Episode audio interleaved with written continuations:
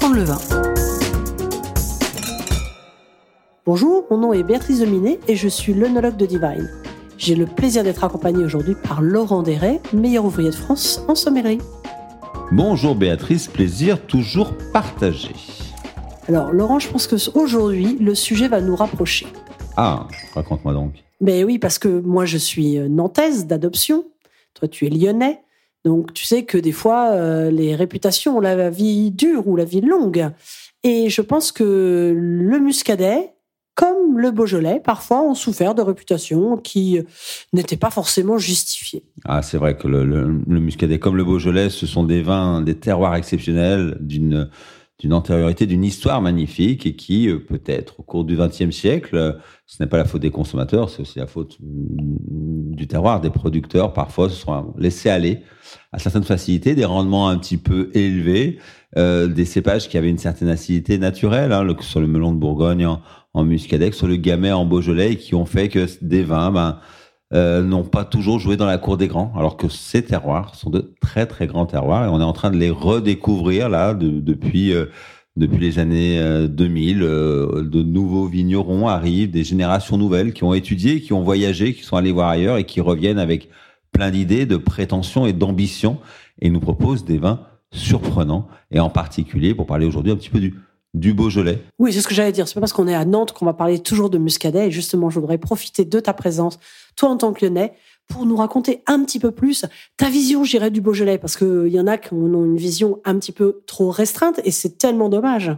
Le Beaujolais, c'est plusieurs terroirs en un seul. Le Beaujolais, c'est l'extrême sud de la Bourgogne. Ça fait partie de la Bourgogne viticole.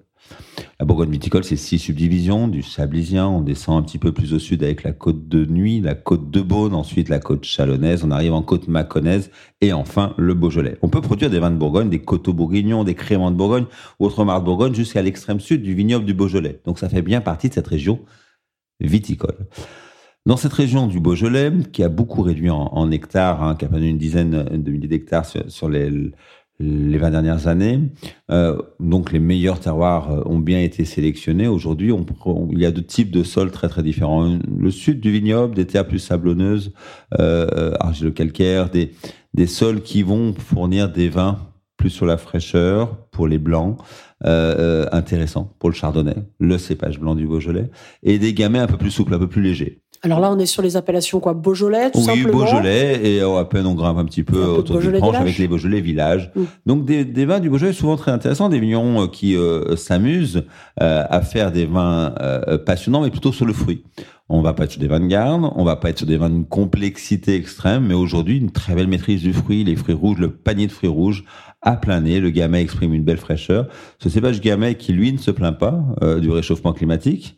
Hein, qui ça lui a fait gagner quelques degrés, ça a atténué un petit peu son acidité, ça l'a ramené un petit peu un équilibre, et même sur ces Beaujolais villages, donc des vins de fruits, de gourmandise, un peu plutôt de vin canaille, euh, que l'on va apprécier, euh, une acidité tout à fait maîtrisée, la charcuterie lyonnaise euh, apprécie ces vins-là, parce que cette acidité vient contrer un petit peu le, le gras parfois des charcuteries. Donc des vins très plaisants, euh, beaucoup de rouge et un petit peu de blanc dans le sud du vignoble. Et puis quand on va partir dans le nord du vignoble, euh, là on va être, donc on est un petit peu au, nord de, de, Belleville euh, en Beaujolais, on est effectivement sur des terres beaucoup plus granitiques, avec des nuances à droite à gauche de quartz ou autre schiste et, de manganèse, mais on est un, socle essentiellement plus granitique qui va nous nous amener effectivement des vins plus structurés. Là les vins rouges s'expriment beaucoup mieux, le gamay toujours lui, mais va selon son terroir donner des vins avec plus de matière plus de complexité, une capacité de vieillissement beaucoup plus importante. Et là, il y a 10 crus euh, euh, du Beaujolais. Vous les chercherez, vous amuserez, mais vous connaissez sans, doute, et toi évidemment, Béatrice, je sais très bien que tu les connais, les moulins avant, les morgons, les brouillis, les côtes de brouilly, Chirouble, Fleury,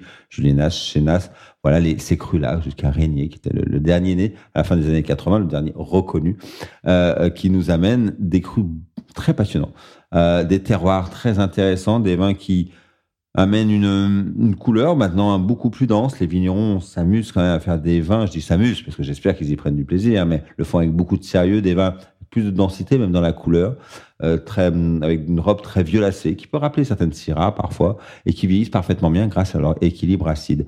Plus de complexité aromatique, plus de, de capacité de vieillissement, une gastronomie différente, des plats de caractère, un peu plus de, de sauce autour de la viande, et va, on va vraiment pouvoir s'amuser avec le Beaujolais. Aujourd'hui, ce sont des rapports qui ont été pris très intéressants. Euh, beaucoup de de cette jeune génération euh, font des vins de très belle concentration, avec une très belle qualité sur, le long terme, va nous permettre de faire de très belles affaires quand on va acheter en Beaujolais. Et aujourd'hui, le, la nouvelle étape de ces vignobles du Beaujolais, c'est de vraiment repérer les plus belles parcelles. Certaines appellations font une demande de classement en premier cru de certaines parcelles. Euh, et vont nous, on pense à Morgon, on pense à Florian, on pense à Chirouble, qui vont, qui essayent de vraiment de, de repérer euh, des parcelles exceptionnelles pour qu'on mette en avant le Beaujolais de grande qualité. Donc voilà un petit peu le, renouveau du Beaujolais, il est là. Et hum, j'ai pas envie de, passer à côté, d'éviter le sujet du Beaujolais nouveau, parce qu'il ne faut pas passer à côté. C'est une fête en plein cœur du mois de novembre, magnifique. Alors qu'on sort juste de la Toussaint et d'Halloween, alors qu'il pleut, qu'il y a du brouillard, que ce soit à Nantes, à Lyon ou à Paris, et vous avez une soirée, le troisième jeudi du mois de novembre, on a l'occasion, avec des amis autour d'un zinc, d'un comptoir, avec un, une tranche de saucisson et un air d'accordéon, de boire un verre de vin rouge sur la fraîcheur et sur le fruit. Les bons vignerons font de très bons Beaujolais nouveaux, vraiment sur le fruit, sur la facilité, sur la. Là, le mot gouléant porte très bien son nom. Et cette fête du Beaujolais nouveau est très intéressante. C'est un bon moment de convivialité en plein cœur d'un triste automne, souvent. Et souvent, on a de mauvais souvenirs parce qu'on a tous goûté de mauvais Beaujolais nouveaux. Il suffit juste d'aller voir les bons vignerons, mais surtout ne pas décrier ce produit qui est tout, un produit, tout simplement canaille et festif. Mais il y a voilà différents types de Beaujolais. Les Beaujolais blancs, quelques rosés. Les Beaujolais rouges du sud, qui nous rappellent plus de, fruits de fraîcheur. Ceux du nord, sur les crus du Beaujolais, plus de matière, de puissance et de potentiel de vieillissement. Le Beaujolais nouveau sur son côté canaille. Voilà un petit peu tout ce que l'on peut découvrir dans ce magnifique vignoble en Sud-Bourgogne et juste au nord de Lyon. Écoute, je te rejoins là-dessus. Tu vois, Laurent, c'est comme on disait en préambule, parfois euh, décrié parce que méconnu, ou alors pensant que c'est un peu un monoproduit. Pour le muscadet, c'était cantonné aux huîtres et point final, alors qu'aujourd'hui, pareil, la gastronomie euh, s'ouvre à nous. Eh bien, je pense que c'est la même chose sur les Beaujolais. C'est surtout, soyez curieux, testez, goûtez, redécouvrez et euh, Parfois, euh, tu dis c'est c'est bourguignon, ben oui, euh, certains morgons, certains moulins avant, dégustés à l'aveugle, seraient certainement euh, confondus avec d'autres bourgognes, je dirais. Et c'est intéressant de, de voir leur capacité à vieillir et leur capacité à se marier avec des très jolis plats aussi. Donc merci de nous avoir fait découvrir, ou plutôt redécouvrir, le Beaujolais. Merci Laurent. Merci Béatrice, à bientôt.